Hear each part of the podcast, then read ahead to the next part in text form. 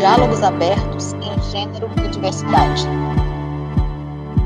Um podcast da coordenação do BGD.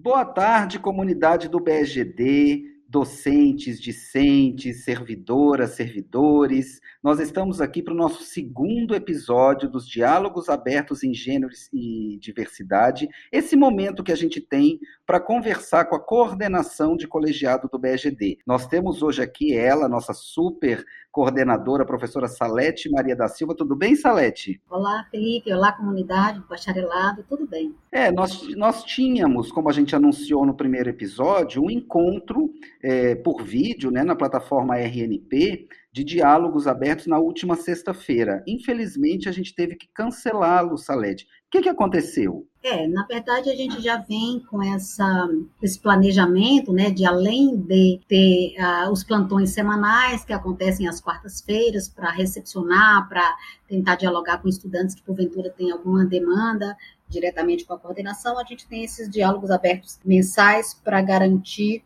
a prática da democracia participativa. Tivemos o nosso primeiro, né, em 1 de setembro, e o segundo seria agora em 1 de outubro.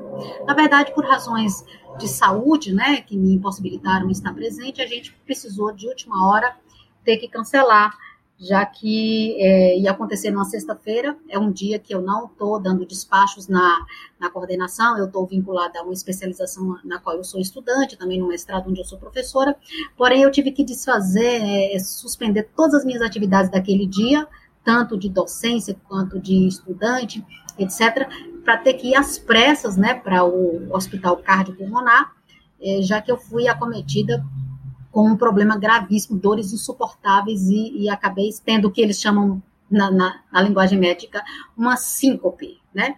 Um desmaio, e aí fiquei o dia inteiro lá na cardiopulmonar, até finalmente à noite ser diagnosticada com um problema que teve desdobramentos e que vai afetar, então, a minha atuação profissional nos próximos dias. Ai, Salete, estamos aqui em oração, pedindo às deusas, aos encantados, a Deus, pela tua melhora. Mas nos conte, Salete, nesse último período, entre o primeiro episódio e hoje, deu para avançar alguma coisa na coordenação? O que, que a gente fez nesse período?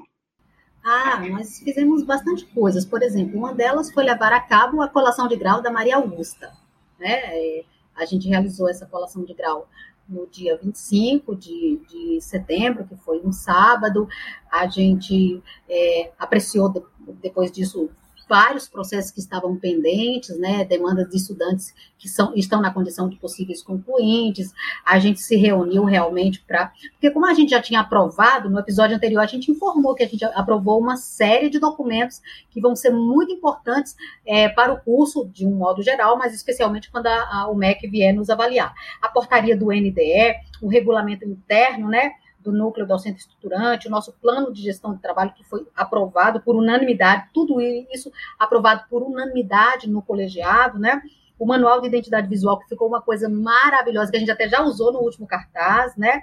As atas né, das reuniões, que estão tudo ok dentro do sistema para as pessoas assinarem, é, os processos nós, nós elaboramos pareceres para os processos, né, nós, enquanto membros do colegiado, fizemos o despacho, declaração, história, plantão semanal. A gente fez uma série de coisas que a gente já vinha fazendo e agregamos a isso o fato de que era chegado o momento de implementar o plano de gestão no seu miudinho, com as suas particularidades, né, com as suas atividades mais específicas. Então, nesses últimos dias, a gente centrou as energias para avançar com o julgamento, com a análise dos processos da, da, da turma para poder ninguém ficar pendente, né? Já que a, a, gente tem até o dia 6 de dezembro, 6 de outubro agora, para mandar para a SUPAC a relação dos possíveis concluintes para a próxima leva de formandos.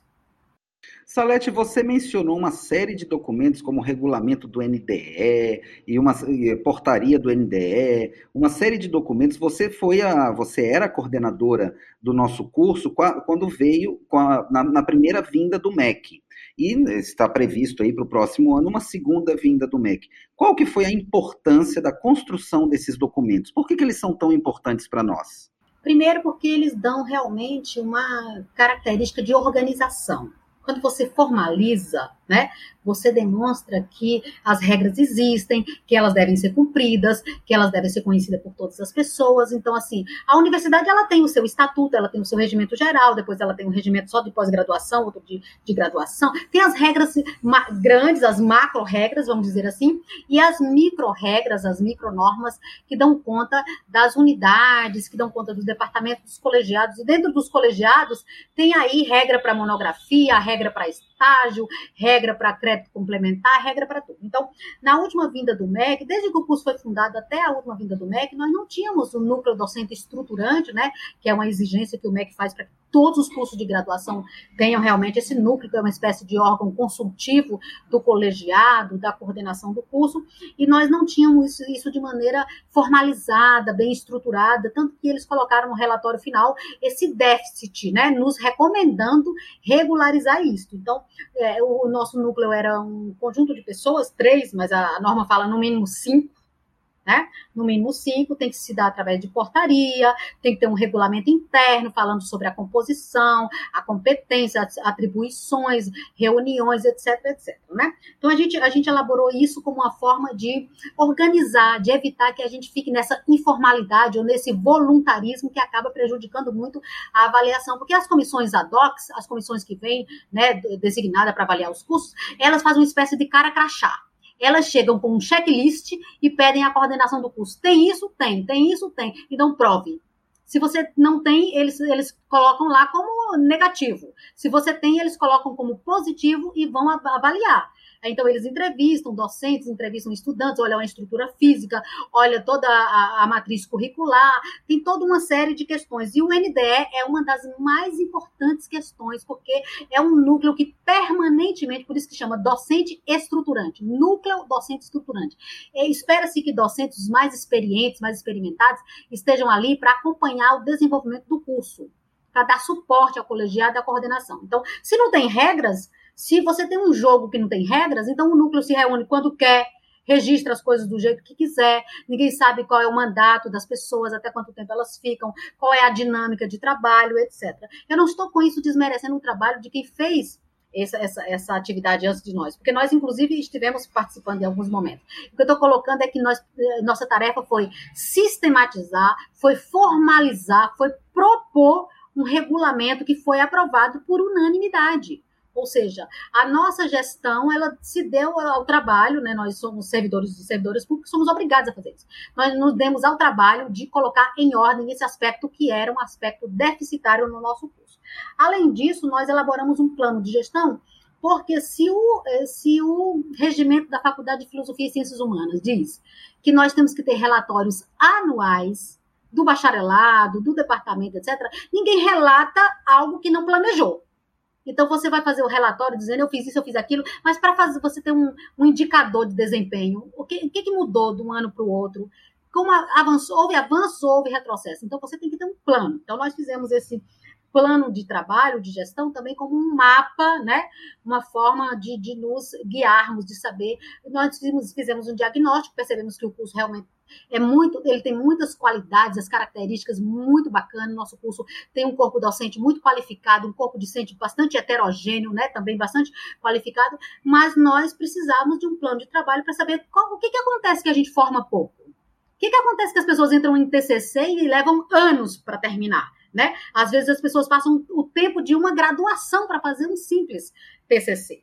E tem a questão do estágio. Então, naquele plano que a gente apresentou e aprovou por unanimidade, a gente se comprometeu com uma série de coisas. Aí vem o manual de, de identidade visual, né, que aqui eu quero reconhecer mais uma vez o trabalho que foi desempenhado por você, professor Felipe, porque até então, primeiro foi para estimular as pessoas a assumirem o bacharelado, a identidade do bacharelado, ter orgulho de pertencer a esse curso e pararmos com essa coisa de participar de eventos por mais importantes que eles sejam, sem que a nossa cara apareça. Não interessa só inflar o meu currículo como professora. Eu quero que as pessoas saibam que eu estou falando desde um lugar epistêmico, que é o lugar dos estudos de gênero e diversidade, né? Então, o manual tem essa característica de socializar, de facilitar. Não tem que pedir autorização para ninguém. Você é estudante do bacharelado, você é professora do bacharelado, então onde você estiver, lá está o bacharelado. Então, tra tratemos de honrar, né? E aí, os diálogos abertos, que eu acho que é a menina dos olhos da nossa gestão, são os diálogos abertos, porque possibilita que os alunos participem em tempo real criticando, sugerindo, perguntando e tomando conhecimento. É aquela coisa de tornar transparente e, ao mesmo tempo, garantir a lei de acesso à informação. Então, os diálogos abertos cumprem esse papel de suprir a, a, a ausência de representação é, estudantil no colegiado, né, que até o presente momento não temos, e da, garantir essa, essa, eu acho que isso vai contar muito para nós em termos de visita do MEC, porque cumprir a lei da transparência é para poucos nesse país, embora ela seja uma norma obrigatória, né? Cumprir a lei da transparência, do acesso à informação. E aí, para nós, nós fizemos esses diálogos abertos, tanto at através do podcast, que aí eu quero dizer que a primeira, a segunda vez que eu participo de um podcast, nunca havia participado, é um plus na nossa gestão, é uma iniciativa sua também, professor, e eu louvo muito por essa questão. Mas, obviamente, que tem muito trabalho invisível que a gente fez, né? E que é preciso prestar conta realmente. Nós somos pagos para isso, né? Embora eu até no presente momento não tenha recebido nada para estar à frente da coordenação do curso, é, é, a parte do miudinho que a gente faz junto com a técnica administrativa e juntamente com você, é onde eu, você e a técnica trabalhamos muito mais. Às vezes nem o colegiado do curso dá conta do tanto que a gente trabalha. Porque é, é analisar os processos de, dos estudantes, verificar os documentos que eles anexam, ele e elas né, anexam, verificar, eh, fazer uma espécie de cara crachá com as, com as regras da universidade, se aquilo que está sendo pedido tem amparo, né, normativo, jurídico, etc. E, e, fazer isso com agilidade, depois preparar a ata, colocar no sistema, ter que aprender, professor, manusear um sistema que nós tivemos que fazer um curso, estamos fazendo um curso para nos aprimorar cada vez mais, porque é, é nossa tarefa oferecer um serviço público de qualidade e com celeridade aos estudantes. Então, é, para te responder em linhas gerais, já falei bastante, é, é nesse última, nesses últimos tempos, do último podcast para cá, né, a gente avançou na, na, na, nas nossas atividades, né, e é, por último, a gente começou a dizer, não, então agora que a gente já, já tem familiaridade com o sistema, que a gente já deu conta dos processos, já colou grau, já despachou, já atendeu, já acolheu, etc., agora a gente precisa botar o plano em ação. E aí, para botar o plano em ação, a gente são 18 objetivos. A gente ia começar pelo objetivo primeiro, que é o de dar ciência a todo mundo. E aqui esse podcast também cumpre um pouco esse papel. Salete, no teus, é, na, na, tua gestão, na nossa gestão, um, uma das questões que esteve presente, nós foram quase, se eu não me engano, cinco ou seis reuniões em um único mês, não é, Salete, para regularizar várias pendências, mas algo que teve muita regularidade foi a insistência da necessidade da representação estudantil. O que, que aconteceu? É, é, existem aí, a gente sabe, falas boas, falas más, né? Existe aí uma, um circuito de informações, às vezes, muito enviesado. O que, que aconteceu que havia essa cobrança da gestão, da coordenação, da vice-coordenação, por uma representação estudantil, sendo que os estudantes diziam que essa gestão estava garantida em razão de greve, de pandemia, sei lá o quê. Você pode explicar para nós um pouquinho essa situação?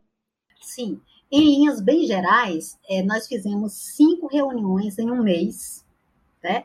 sendo duas ordinárias e três extraordinárias, e em quase todas elas, o ponto de pauta, regularização da representação estudantil junto ao colegiado, esteve presente. Por quê? Porque é um outro aspecto que o MEC cobra bastante. É a participação dos estudantes nas instâncias deliberativas do curso. Né? Então, não, não basta que você tenha uma, uma, uma coordenação democrática, que dialogue com a estudantada, que ouça, que receba as críticas, etc. Não, tem que ter a, a democracia representativa, é regimental. A UFBA prevê isso em todos os órgãos colegiados. Então, assim, no nosso caso, nós assumimos, né, já lá no dia, nós fomos eleitos no dia 24 de agosto, né, na nossa primeira reunião é, é, ordinária, né, a gente já convocou a, a, a, representação estudantil, no dia 1 de setembro a gente já mandou um ofício pedindo que indicassem a representação. É, no diálogo aberto dessa mesma data, informaram que o mandato tinha terminado no dia 20 de março de 2020, ou perdão, no mês de março de 2020, não, não sei o dia, mas no mês de março de 2020, e a gente pediu urgência numa assembleia, a gente sugeriu que a estudantada fizesse uma assembleia extraordinária, convocasse exclusivamente para isso, sugerimos, orientamos como isso deveria acontecer,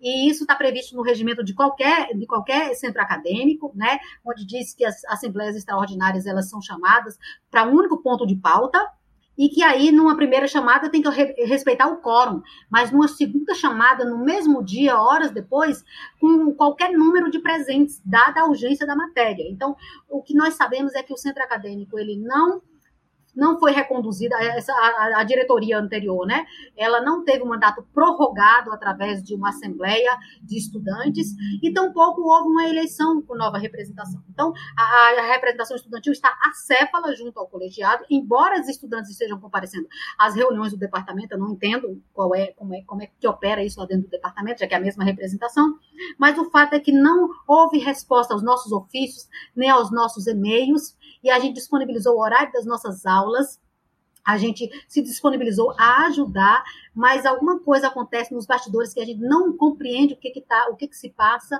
que não houve avanço, mas que há interesse da, por parte da, da, do corpo discente em realmente participar, sugerir, criticar, porque é um lugar, assim, ninguém pode, ninguém pode desperdiçar uma instância deliberativa, uma instância decisória. Olha, está lá discutindo o NDE, está lá discutindo colação de grau, está lá discutindo processo de estudante, está lá discutindo plano de trabalho, plano de gestão, é, é, é logomarca, etc. Está discutindo tudo. E, e a estudantada ao largo disso.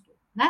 A, a, o corpo discente, várias regras sendo elaboradas que vai afetar o seu cotidiano e as pessoas não estão participando porque a sua representação não está. Né? Então, assim, o que acontece é que, de fato, não há feedback não há retorno. Nós, o, o, e-mail do centro acadêmico, que a gente utiliza para mandar os ofícios e mandar as convocatórias, não nos responde, nem sequer para justificar a ausência. Então, é uma preocupação muito nossa, por quê? Porque a gente entende que sem o corpo discente, nós temos aí uma, uma gestão complicada. Seja qualquer pessoa que esteja à frente da coordenação, ela vai precisar dessa presença, dessa participação. Então, eu chamo a atenção para esse aspecto. A gente tá, avançou muito, enquanto gestão, enquanto coordenadores, enquanto colegiado, a gente avançou muito, mas, lamentavelmente, houve uma estagnação. Os estudantes estão comparecendo à reunião do departamento, onde a matéria, em geral, só matéria que envolve vida de professor, é concurso, é progressão, é férias, é, é, é licença médica, etc. mas nada, praticamente nada que afete a estudantada, e, no entanto, as, os estudantes estão comparecendo e não estão vindo para a nossa reunião. Então, minha preocupação é nesse sentido, porque, de qualquer maneira, a gente está garantido, nas nossas atas constam que nós convocamos. Então, se o MEC vem e questiona alguma coisa, a gente tem essa. Mas, assim, estamos dialogando com os estudantes, mesmo aqueles que não têm. Porque todo mundo é do centro acadêmico, mas nem todo mundo é da diretoria do centro acadêmico. E Salete, você mencionou algo muito importante que é a ausência de feedback. Isso parece ser um problema não apenas do centro acadêmico, mas quase uma, um problema crônico do nosso curso. Infelizmente, eu vou anunciar aqui publicamente para a nossa comunidade, Salete, hoje houve é, novamente a sua renúncia, a minha renúncia, ou seja, o colegiado nesse momento ele se encontra sem coordenação, não é isso? E você permanece no colegiado eu renunciei também à minha participação no colegiado. Você, é, em razão do teu problema de saúde, que a gente não vai entrar em detalhes aqui, você fez um pedido de licença médica, que é um direito seu. Então, nos conte um pouquinho sobre essa renúncia. O que, que aconteceu? É, na verdade, o que motivou essa última e, e irrevogável renúncia é a, é a necessidade de priorizar a minha saúde, né? Na última, como eu disse, na última sexta-feira, eu não pude participar da aula do mestrado, eu me senti muito mal, eu não pude participar da aula da especialização onde eu sou aluna, eu sequer pude estar presente no, no nos diálogos abertos ao vivo, né, que, que nós tínhamos programado, porque eu tive uma, uma, uma, crise muito grave, né, que já vem me afetando, já vem se arrastando há bastante tempo, e eu não estou ouvindo, meu corpo está falando e eu não estou dando a devida atenção. Então, talvez agora com excesso de trabalho, com uma dedicação muito grande, né, apesar de contar com você e com a Ana, mas eram muitas demandas para curto espaço de tempo, para serem, serem resolvidas em curto espaço de tempo, não sei. Nós estamos investigando aí, né, mas eu passei o dia inteiro inteiro no hospital cardiopulmonar, né? E aí, depois que afastou a possibilidade de infarto, coisa do tipo, que os, os, os sintomas eram bastante semelhantes, eu, eu recebi alta, mas com indicação de, de afastamento, né? De afastamento para cuidar da saúde, para averiguar direitinho. Então, é, na, mesmo assim, teimosa que sou, na manhã de hoje, fui para a reunião de colegiado para tornar público isso daí, mas para também prestar contas, né? Porque ao final, no sábado, se você olhar no CIPAC, é, sábado e domingo era tem lá vários registros para dar conta das atas, das demandas dos alunos e tal. Então, o que, que acontece? Fui para a reunião de departamento, eh, imaginando que poderia, perdão, a reunião do colegiado, imaginando que poderia, no final da tarde, ir ao médico e hoje à noite eu tenho uma aula, vou entrar somente para me despedir dos alunos, explicar a minha situação, enfim. Mas o fato é que é, eu estou renunciando para cuidar da saúde, porque problemas a gente sempre vai ter e problemas a gente sabe como resolvê-los, né? Problemas institucionais, administrativos, essa coisa da ausência do feedback, a gente já entendeu que nós não vamos reverter, não é algo para nossa gestão reverter. Inclusive, a gente tem e-mails de colegas da semana passada, semana atrasada, sem retorno, inclusive e-mails que iam desaguar num ponto de pauta envolvendo aí TCCs, etc. Mas a gente não tem, a questão do feedback já não é mais algo que eu tenha expectativa alguma, né? É, é, a minha renúncia hoje, ela diz respeito unicamente ao meu tratamento de saúde, eu vou focar nisso, né? Eu não estou saindo da gestão porque eu não gosto de gerir, ao contrário, acho que já dei sinais de que eu amo fazer isto e faço sem falsa modéstia, com competência, né? Mas, infelizmente, eu vou precisar priorizar essa questão da saúde. Já tive até indisposição aqui com a família, que eu não que, que meu, meus familiares não queriam que eu fosse hoje para a reunião de colegiado, já que eu tinha passado a sexta-feira inteira no hospital, sábado e domingo, tentando repousar. Mas eu disse: não, eu preciso ir para dar satisfação aos meus pares, em respeito ao professor Felipe, em respeito à Ana Moraes, a professora Ioli, que eu imaginei que estivesse na reunião e tal. Mas o que, que aconteceu? É, acabou que nós não tivemos a reunião pela manhã, né, por falta de coro, ficamos mais de 40 minutos esperando. Eu, eu, me estressei bastante, aí de lá mesmo eu fui para o médico, que era para ir só no fim da tarde, eu fui para o médico e já voltei com a minha, meu pedido de licença, indicação de licença, já protocolei, então eu estou é, renunciando para cuidar da saúde, renunciando à coordenação do curso para cuidar da saúde, espero voltar com todo gás, né? Creio que isso vai acontecer. Eu sou uma mulher de muita fé, né? As alunas que estudam comigo sabem que eu estou sempre abençoando as pessoas, né? E pedindo que elas me abençoem também. Então, assim, eu, eu, eu sigo no colegiado, agora, claro que o colegiado regimentalmente vai chamar as suplentes, né? Vai compor a nova coordenação. E quando eu voltar, dentro das minhas condições, eu, eu volto a, a colaborar, mas não mais na coordenação do curso. Então, assim, é, o que o está é, me impedindo de seguir, né, de botar em prática juntamente com você o nosso plano que a gente fez com tanta paixão, com tanta dedicação, é esse momento. A vida, como diz Caetano Veloso, ela é real e de viés. Né? Então, às vezes, a gente faz um plano e a vida mostra outros caminhos, tem umas derrapagens, e, enfim. Então, assim, vou me recolher, vou me retirar, vou me cuidar, né? Meu corpo, minha mente estão pedindo, e você veja que é, hoje, na reunião de manhã, até, até tentei não me emocionar, mas naquele segundo momento, na reunião de hoje à tarde, na hora que eu fui me despedir de você e da técnica Ana, fui agradecer por tudo que vocês fizeram ao longo desse um mês para mim, ficou aquela sensação de, de dever cumprido, mas cumprido pela metade. Por quê? Porque nós tínhamos muitos, nós tínhamos um plano para 2000, até 2023, né? Mas, assim, em linhas gerais, professor Felipe, eu acho que ter uma portaria do NDE, ter um regulamento do, interno do NDE, ter plano de trabalho de gestão que as colegas poderão ou não adotá-lo, né? manual de identidade visual, diálogos abertos, preocupação com a questão do centro acadêmico, as reuniões todas ok, atos ok, colação de grau, processos, enfim, e, e, e, nós inauguramos aí a prática das, uh, dos plantões semanais. É, é, super viável, né? As pessoas estão em suas casas, querem um diálogo com a coordenação, elas podem realizar isso a partir do sistema online, conforme seja feito. Então, que, o que acontece é que a, a, vida e a saúde, a pandemia nos ensinou isso. A gente sempre soube, como diz Beto Guedes, a lição nós sabemos de cor, só nos resta aprender. A pandemia trouxe para nós essa, o que o Gui Boaventura de Souza Santos chamam de a pedagogia do vírus. A pandemia trouxe para nós essa lição de que a gente, eh, ao contrário do que Cazuza dizia, Cazuza dizia que quem vem com tudo não cansa, E eu digo é, é o contrário, nós viemos com tudo, mas a gente se cansou um pouco e isso afetou é, a minha saúde. Eu sei que afeta a sua também, que você também está super, hiper, mega assoberbado lá na, no pós-afro. E o que aconteceu foi isso. Então, estou aqui prestando contas mais uma vez, agradecendo, que meu sentimento é de gratidão às colegas que confiaram a nós dois essa tarefa e dizer aos estudantes que compareceram aos diálogos abertos, né, ao vivo, ou mesmo que, assistem, que assistem o podcast. Uma aluna nos deu um, um, feedback muito importante, uma moça de nome Kátia, um feedback muito interessante sobre o nosso último podcast. Eu fiquei muito feliz, viu, de ver o seu esforço, principalmente o seu, que é você que sabe manusear essas plataformas. Salete, para a gente concluir esse segundo episódio, e infelizmente o derradeiro dessa gestão, podemos repensá-los no futuro, é, cefa, o, o, curso entra em acefalia, como da última vez, o que, que vai acontecer? Qual a perspectiva para o futuro do colegiado nesse momento? Você tem aí três minutinhos, tá, Salete? Certo. Não, o curso não entra em acefalia, né? O curso não precisa entrar em acefalia, ele tem um colegiado, nós éramos apenas a coordenação desse colegiado. O colegiado, regimentalmente, ele tem as suas suplências, as professoras deverão ser chamadas pela professora Ioli, eu suponho que ela vai chamar, que ela é a decana do colegiado. O colegiado, uma vez recomposto, né, com as suplentes, vai eleger a nova coordenação e vida que segue, ninguém é insubstituível, ninguém chega a ser... Nós somos imprescindíveis imprescindíveis para nossas famílias.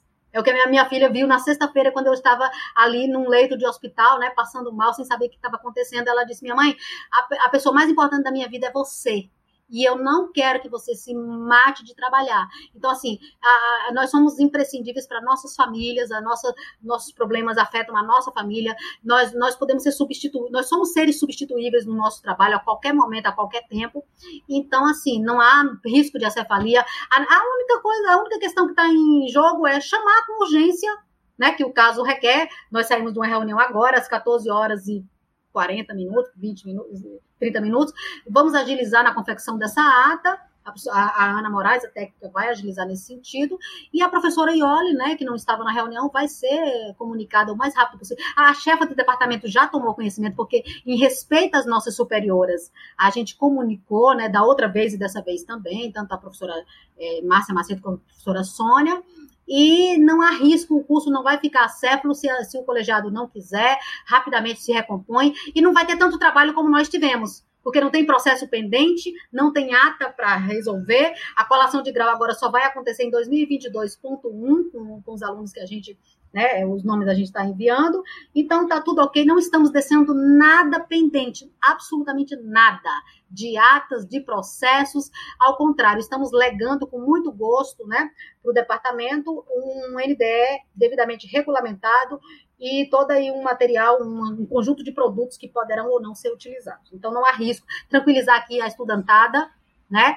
É, qualquer coisa que houver necessidade de declaração, etc., a, a, técnica pode demandar junto ao colegiado, ela pode, ela pode solicitar junto à decana que ela assine, em, em último caso, assina a diretora da unidade, a professora Márcia, Márcia Macedo também, ela, ela entende muito do regimento, né?